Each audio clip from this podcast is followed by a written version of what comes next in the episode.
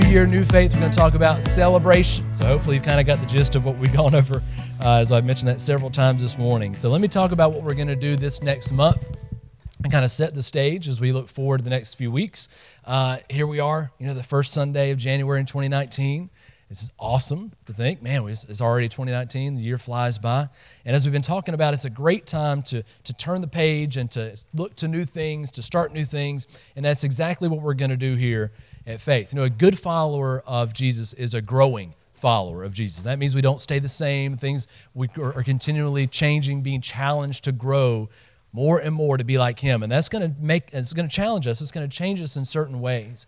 And so it's important to, to do that, because I think if you don't grow, if you're not looking for opportunities to grow and be more like him, you're going to get stagnant. It's going to be, you're going to have a life that's kind of like, uh, or you're going to fall back into bad habits. You got to continually be growing to be more like him.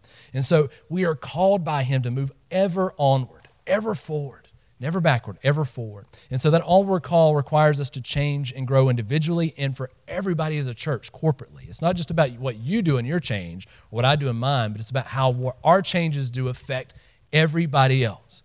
You ever notice that? You ever notice if you have a really, you're having a really good week, right? And you come into a room and somebody has having a really not so good week, right?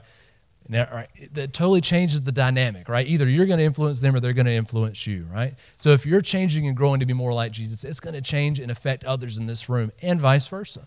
And so we have an opportunity here in twenty nineteen to keep moving forward as God calls us to do. So on the twenty-seventh of this month, the last Sunday, we're going to discuss what twenty nineteen holds for us as a church, some new things we're going to start. But before we get too far ahead of ourselves, I think it's important to look back and look at what we are founded on. What's our foundation? What's the, the basics look like?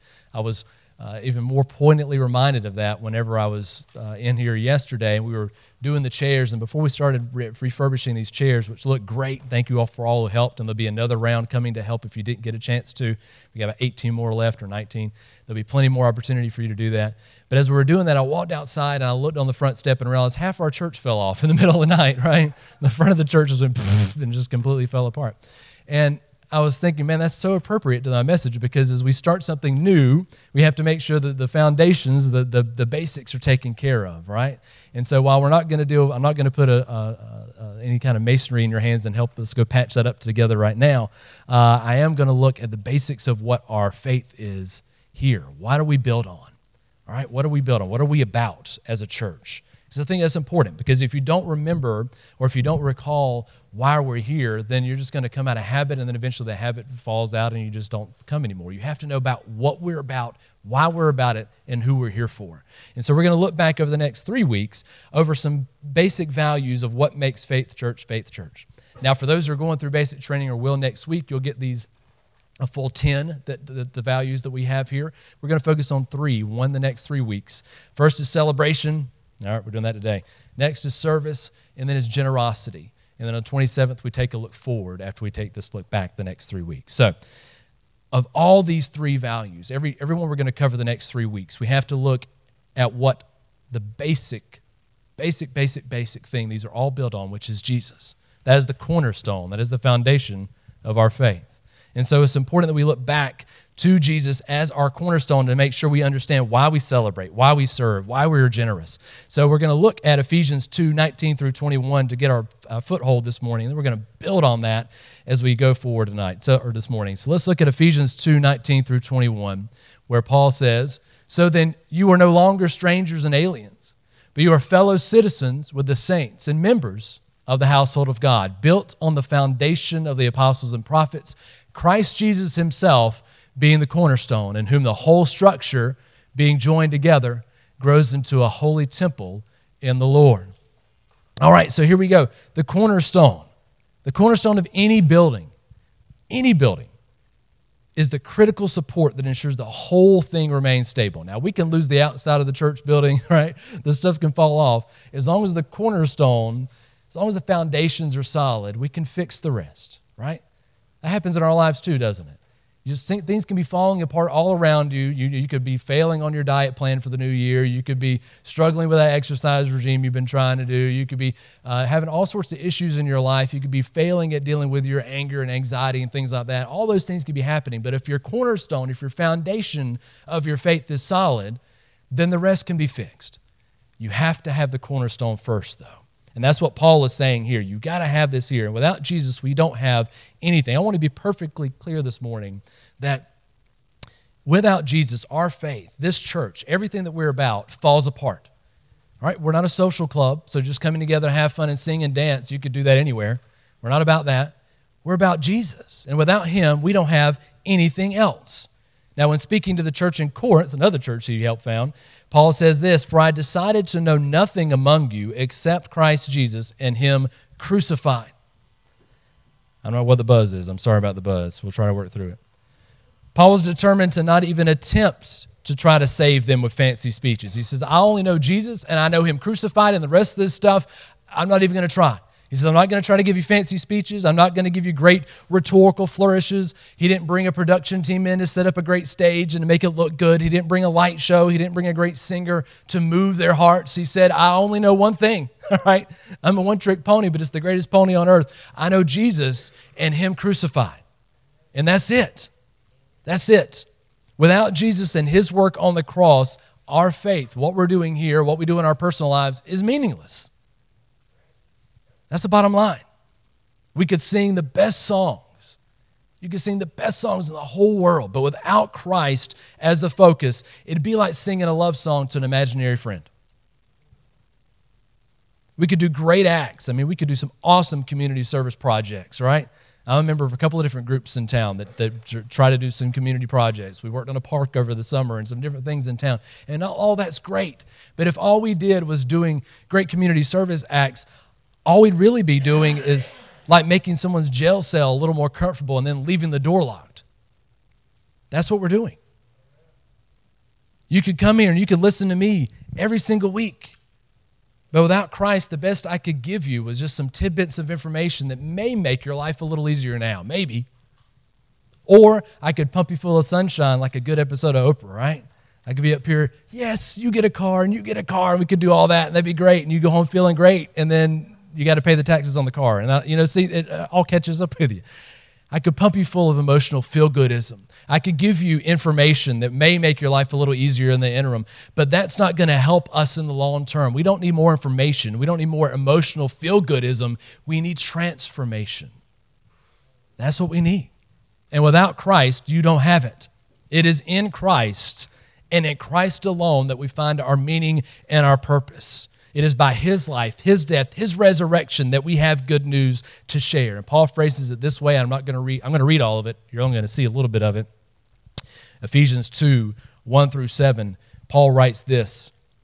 He says, and you, meaning all of us and the people who you're writing to, and you were dead in the trespasses and sins in which you once walked, following the course of this world, following the prince of the power of the air and the spirit that is now in work in the sons of disobedience, among whom all we once lived in the passions of our flesh, carrying out the desires of the body and of the mind, and were by nature children of wrath like the rest of mankind. So what Paul's saying here is that you and we all were, were people who wanted only what we wanted, right? We didn't know the best things in life. We pursued the things we thought were going to bring us happiness. We pursued the things that we thought we needed.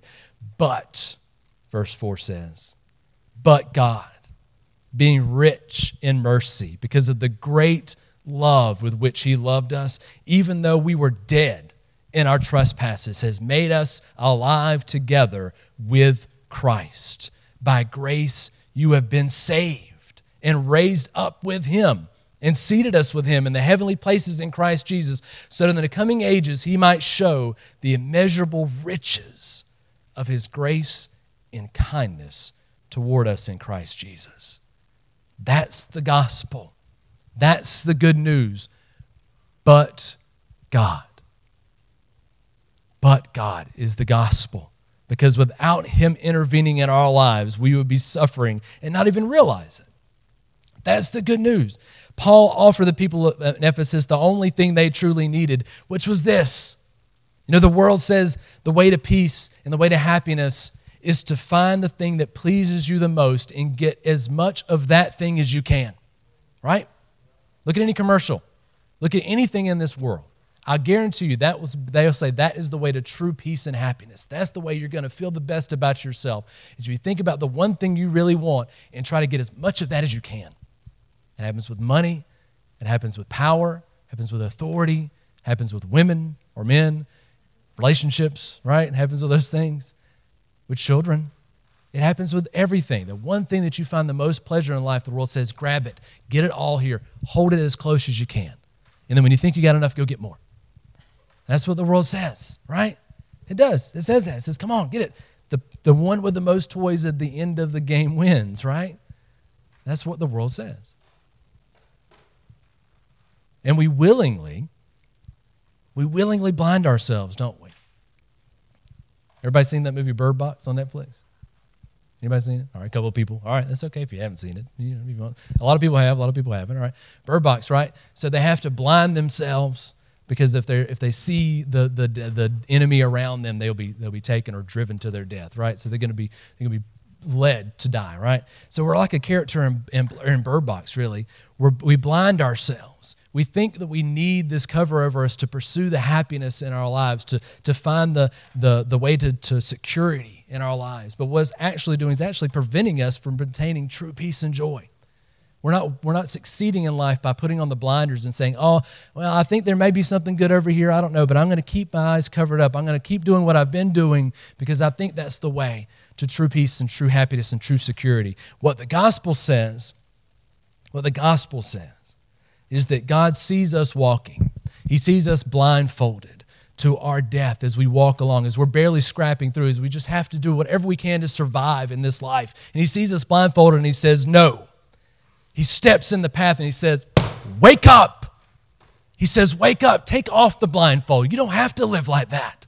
I'm going to step in the path of death and sin and the things in your life that will prevent you from obtaining true peace and joy and happiness. And I will stand here in the gap so that you can take off the blindfold, so that you can see the path to true happiness, to true joy, to true celebration, so you can come out of your stupor and turn to the way, the truth, and the life, and you can truly go home in freedom and joy. And he takes and casts off the things that would come against us and says, go, I'm here. I am here to rescue you. That is our God. That is the good, the good news. We who have been accepted by Christ and who have accepted him have been raised to life and charged with a renewed spirit for a new purpose. You don't come to be saved. God doesn't save you to sit in your mess anymore, right? He didn't save you and say, okay, now I got you saved. You just sit here and wait till I come back. He says, no. Not only have I given you new life, I've given you a new plan. I've given you a new purpose. You have a new way to go. Don't keep doing the same old thing because it's not going to get you any better results. Go this way and see what happens. Follow me and watch life change happen, transformation happen. When we accept Christ, we have that renewed purpose full of eternal meaning. It's no longer about how much we can get for ourselves, but how much I can give to someone else. How much I can bless someone else, how much I can serve someone else, how much I can celebrate in my life because what God has done for me. And yes, it means we're going to go through trials. Yes, that means there's going to be temptations. Yes, that means there's going to be hard times, but that means I know that I know that I know that my foundation is secure. I know where I'm going. I know the path that I'm on, and I know who's helping me get there. I no longer have to worry and wait, and while things come against me that bring me anxiety or bring me trouble or bring me trial, I can say, this is just for a time. I know that in eternity, I have a God who has rescued me and has put me on the path for a full purpose and meaning in life. We serve others because he first served us and calls us to do the same. We love others, even, even, especially the unlovable, right? Especially the unlovable, because he first loved us. We forgive the unforgivable because he forgave us. We seek the outcast. We seek the stranger. We seek the widow. We seek the orphan. We seek the brokenhearted, the blind, the lame, the ones caught in cycles of sin and shame and generational pain, even the stubborn and even the most prideful, because Christ sought us first. That's why we're here. And we sing because through song, we can express the gratitude that his mercy and his grace invokes. I love the phrase. I, I've, it's, it's a, it's not specifically in the Bible, but the, the motion of it is there, that we placed placed on the sign outside, that there are no strangers or outsiders, either way you want to phrase it, to the love of God. That is the good news of Jesus. There is no one too far gone. There is no one lost that he cannot find, and that he's actively pursuing us with his love. And he sent Christ to die for us so that we could sing great songs of mercy and gratitude and say, praise you, Jesus, that we are no longer walking blindfolded through life, but set free to pursue true life and peace and happiness. We should celebrate that good news. Romans fifteen nine says, that as is written, therefore, I will praise you among the Gentiles and sing to your name, because the good news of our rescuing King should move us to unspeakable joy and in celebration. Paul told the church at Philippi, he says this in Philippians four four. He says, rejoice in the Lord always. Always. Now that's a lot harder than it sounds, right? Oh, rejoice in the Lord always. Woo, all right, rejoice. And then you get, you know, you get the bill that comes on your on your on your table tomorrow morning that says you owe, you know, five thousand dollars. And well, I can't pay that. Rejoice in the Lord always. Why? Because it's not about what's in front of you at the moment. It's about knowing what's ahead, knowing what's to come, knowing that you have that joy and that peace that's overwhelming. That's why we rejoice in the Lord always. That's exactly what the Ethiopian eunuch did. If you read through the book of Acts, and I encourage you to do that, in Acts chapter eight, Philip, this, this guy who'd, who'd heard about Jesus, he's telling other people about Jesus, right? Let's break it down pretty simple. So he's telling the, this, this gospel, this good news from Philip to this Ethiopian eunuch who happens to be riding along.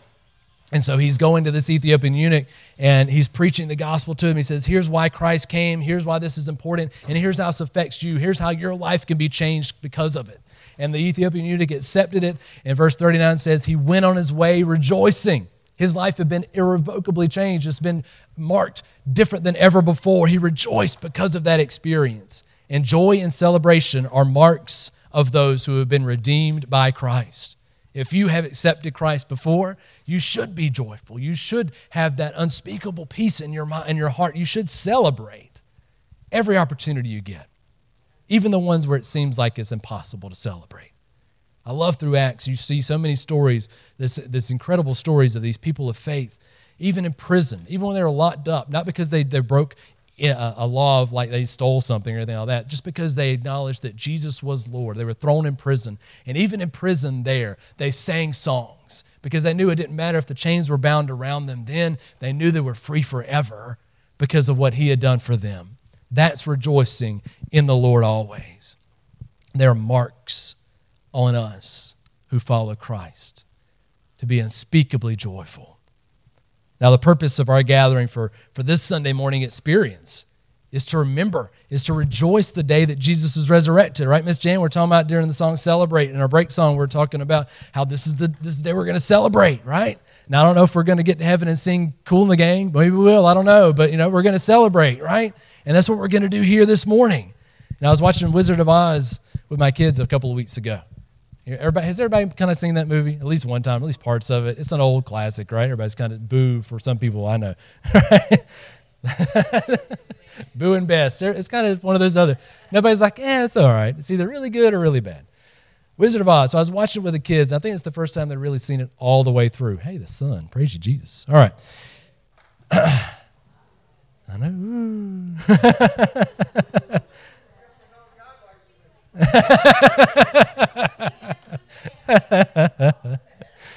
uh, so Wizard of Oz, you remember the Wizard of Oz in the beginning, it's all black and white, right? And then Dorothy is in this tornado and she gets caught up and she comes down in the big house and it lands on the witch, right? The Wicked Witch of the East, I think. Anyway, I don't remember exactly, but it lands on the witch and it lands on the witch in the middle of Munchkin Land, right? And as soon as she gets out of the house and she wakes up and all these munchkins are gathered around her, they look and they see the witch is dead. And what do they do? Yay! They start, they rejoice. That's right. They start singing. They say, what is it saying? Ding dong, the witch is dead, the wicked witch. Right? Yeah? All right. We could sing that if you wanted to. I don't know. I'm not very good at carrying that tune. But at any rate, so they sing, ding dong, the witch is dead. They were celebrating, right? The enemy that had been in their life, the one that had been constantly the threat over them, they couldn't truly live, had been gone, removed forever by this big house that fell on them from out of the sky, right? And they celebrated Dorothy coming. Oh, thank you, Dorothy. You've killed the witch. How awesome was that day in their lives? We celebrate because through the resurrection, Christ defeated death and hell. He defeated, he defeated the wicked witch in our lives, right? And those who believe in him have life abundantly now and life everlasting in heaven. You know, whenever I think about it, I can't stop smiling, right? Because I know that as bad as it is now, there are days when I don't want to even wake up in the morning. There's days when I'm like, man, could this get any worse? But I know, I know that I have joy unspeakable. Not because of what I see in front of me, because I know what I have. I know what Christ has done for me on the cross. I know what Calvary has done. I know what my cornerstone is.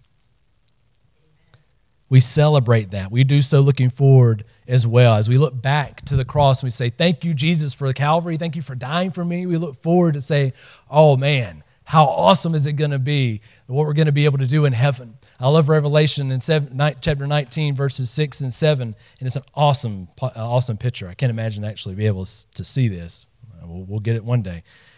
Revelation nineteen, six and seven says this, "Then I heard what seemed to be of the voice of a great multitude," a lot of people, "like the roar of many waters and like the sound of mighty peals of thunder, crying out, 'Hallelujah!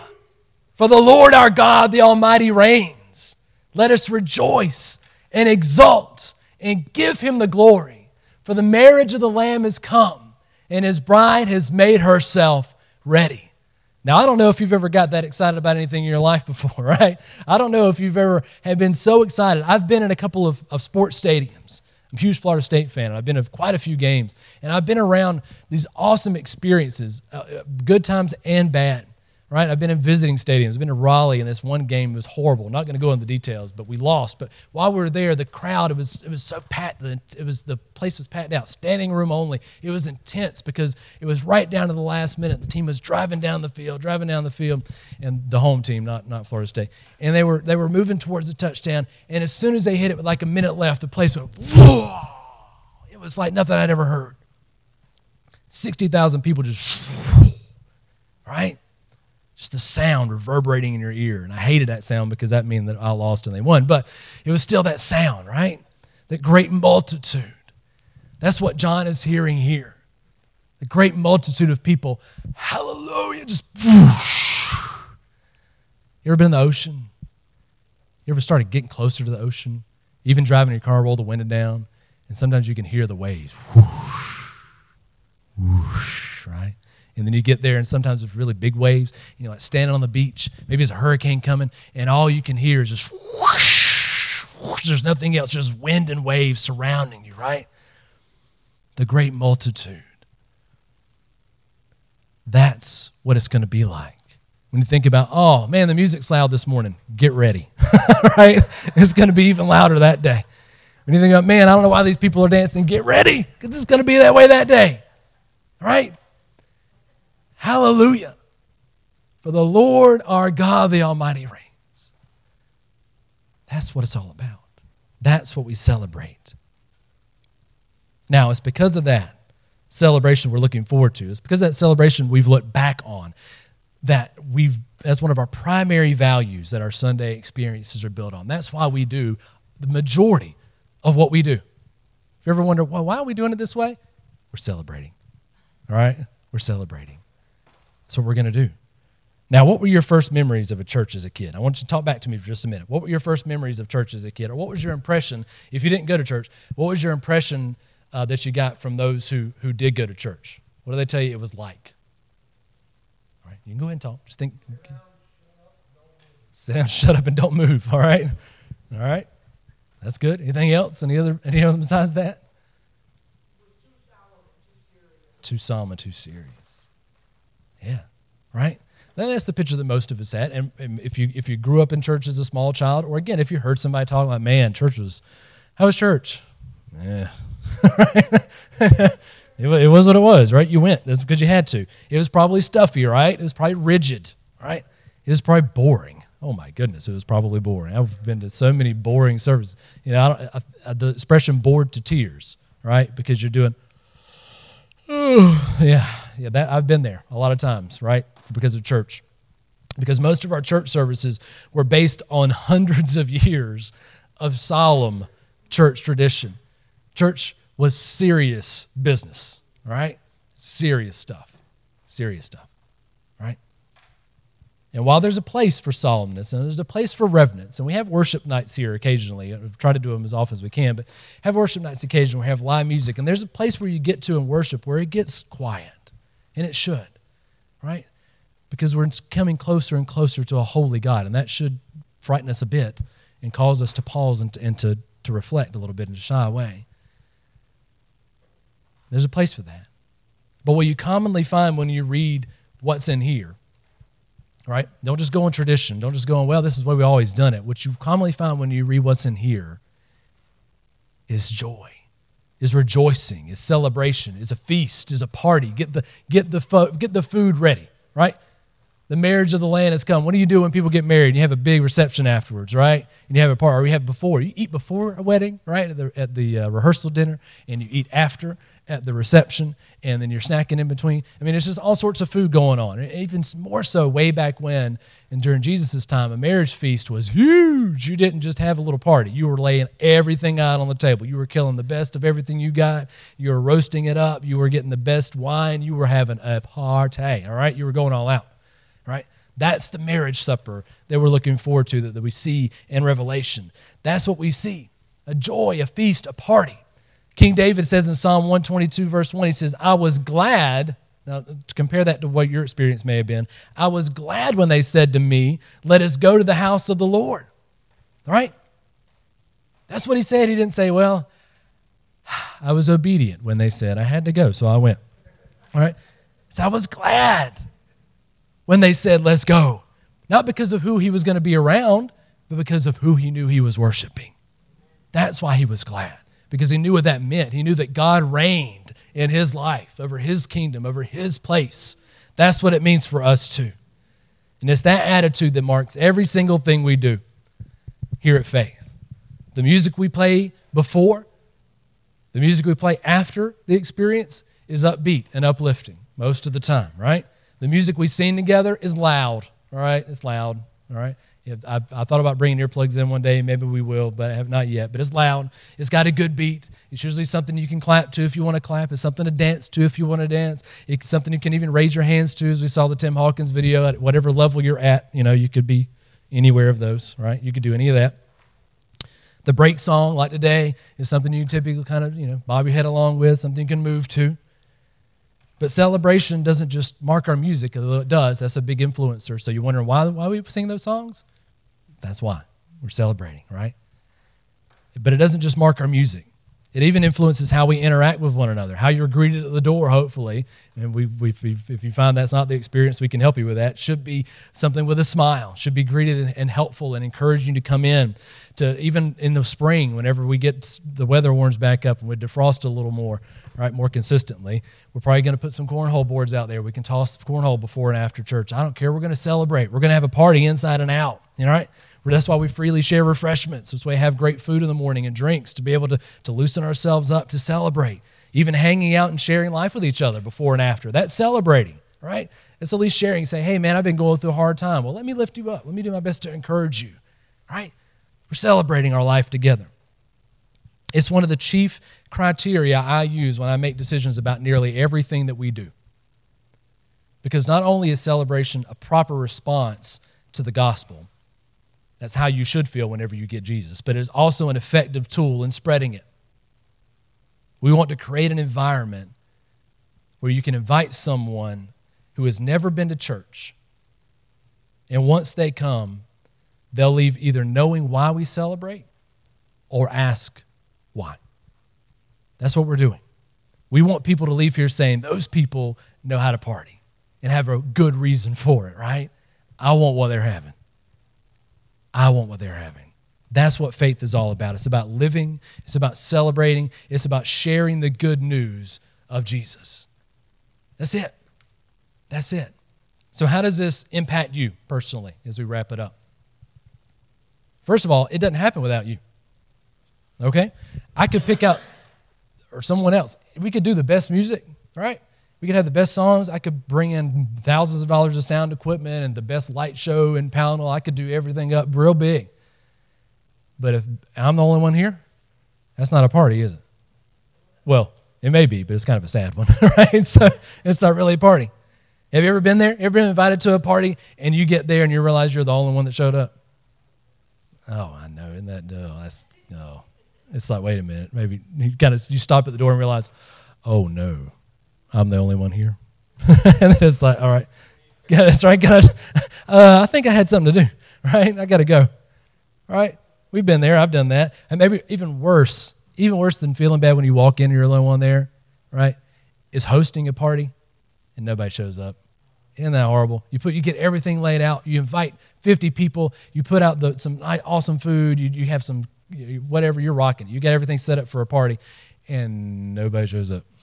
Or like just your family shows up, right? It's just like your brother or sister comes over and like, like they and they hang out because they feel bad for you. They're not actually there to party, right? That uh, that's not fun, right? People make parties, right? People make the parties. You ever been there? You ever been to a party and looked around and seen all the people that are there? You have all sorts, right? You got the social butterflies who are ready. As soon as they step through the door, they're ready to talk to everybody, and they're floating around. They're they're engaged immediately. They're just ready to jump in full full tilt, right? And then you got your wallflowers. They show up and they come in like, hey, right? And they kind of do this and they kind of hang out. They got it. They're trying to look cool, right? They're just like, yeah, what's up, right? And they don't do anything. They just stand there. They just stand there the whole time, thinking thinking they're they're just being there is good enough. I guess I don't know, right? And you got that one guy or girl, don't you? You got the one guy or the girl that's, that's the life of the party. They go so full tilt into it that they've gone too far, right?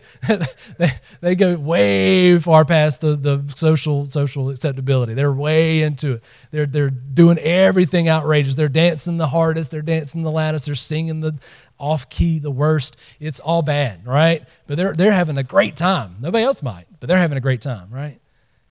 And then you have that one person everybody wants to talk to. You know, you got that guy or gal who everybody wants to congregate around. They love that guy or person, right? Each one of you, when you go to a party, bring something different to the party, all right? You bring something different. You each bring an undeniable, unique personality and gifting when you come. And each one of you are greatly missed when you aren't here because you make the party. You make it. Not just me, not the mood. You make the party. Now, what's just as important as attending the party is taking it with you, because our personal lives should be marked with celebration and joy because of the work of Christ in us. So it shouldn't just be, oh, come here. You should. Yes, because without you, the party didn't happen. Sunday morning parties don't happen, right? You don't get that. But if you don't take that joy with you whenever you leave, if you don't go home, if you come here and say, woo, yeah, we're having a great time, party, yeah, awesome. And then you go home and you go, what'd you do at church today? I don't know. You just sang something. Preacher talked forever. I was ready for him to shut up like twenty minutes ago. Right? If you just do that and you don't have that joy when you go home, not because of what we've done here, but because of who we're celebrating here, then nobody's going to want to come back with you. You're like, well, I don't want to go to that place. That's horrible, right? And it should. It should mark you. It should mark you with that celebration and joy because of what God has done, not because of what I've done, not because of the music we've sang, not because of the conversations you're going to have after, because of what Christ has done for us. So here are two questions for you to take home this week. One, I think I got a slide for it if we click to that one, Jane. One, is your life marked by the joy of Christ, and are you celebrating because of him? Is your life marked by the joy of Christ, and are you celebrating because of him? You say, wow, Pastor, my week's been horrible. I've I've had I've done some crazy things this week, things I shouldn't have done, or I got some pressures on me you wouldn't believe. I, I don't have time for joy. Maybe that means you haven't spent enough time with Jesus. I don't know. I don't know personally. I mean, I can't tell you, but that's an evaluation you might need to make. Say, wow, I, man, I don't know. Rejoice in the Lord always. It's not easy. But that's what we should do. So is your is your life marked by the joy of Christ? Two, can others see that joy in your life? I'm, I'm a pretty, when I'm not here doing this, I'm a pretty quiet guy. I like to kind of keep to myself, right?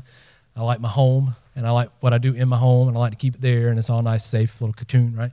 And I, I don't like to express myself a whole lot, all right? Unless I'm talking about Jesus or Florida State football, I'm kind of keep it quiet, all right? That's my two things. After the other than that, I'm kind of here, right? But can others see that joy in your life? Are you keeping Christ so bottled up, keeping it to yourself, or are you letting it out? And it takes time and practice, but you're letting out every once in a while. Say, man, why are you so happy? You know what? Why you got bills like I do? Man, you got a life messed up like I do. You got you got kids running around being crazy like I do. Why are you smiling today?